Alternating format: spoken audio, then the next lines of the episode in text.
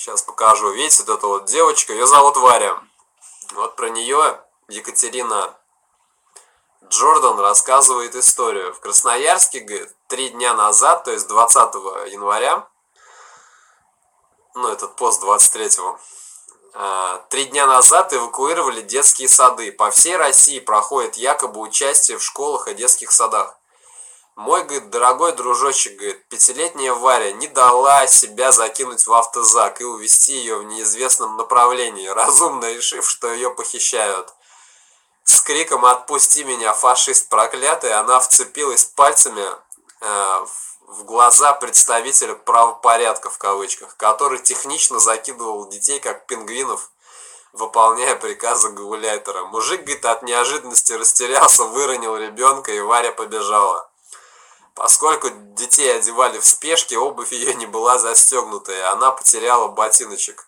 Зима, говорит, 15 градусов мороза. Я, говорит, за ней, говорит, погналась воспитательница, ее догнав, взяв на руки, она хотела довершить начатое неизвестными лицами.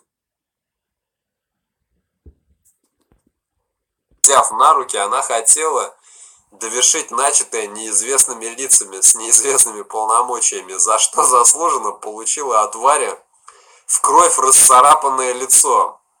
Итог, говорит, Варюша единственная, кто никуда не поехал и остался в детском саду. Тогда как детей вывезли в район какой-то, говорит, промзоны, якобы эвакуационный пункт, откуда их потом забирали родители. Неоднократно, говорит, отмеченное смелым поведением Варя вызывает мое бесконечное уважение. Мне безмерно жаль, говорит, что никто не успел. Безмерно жаль, говорит, что никто не успел, говорит, приехать и забрать ребенка, подвергнув ее такому человеческому испытанию психики.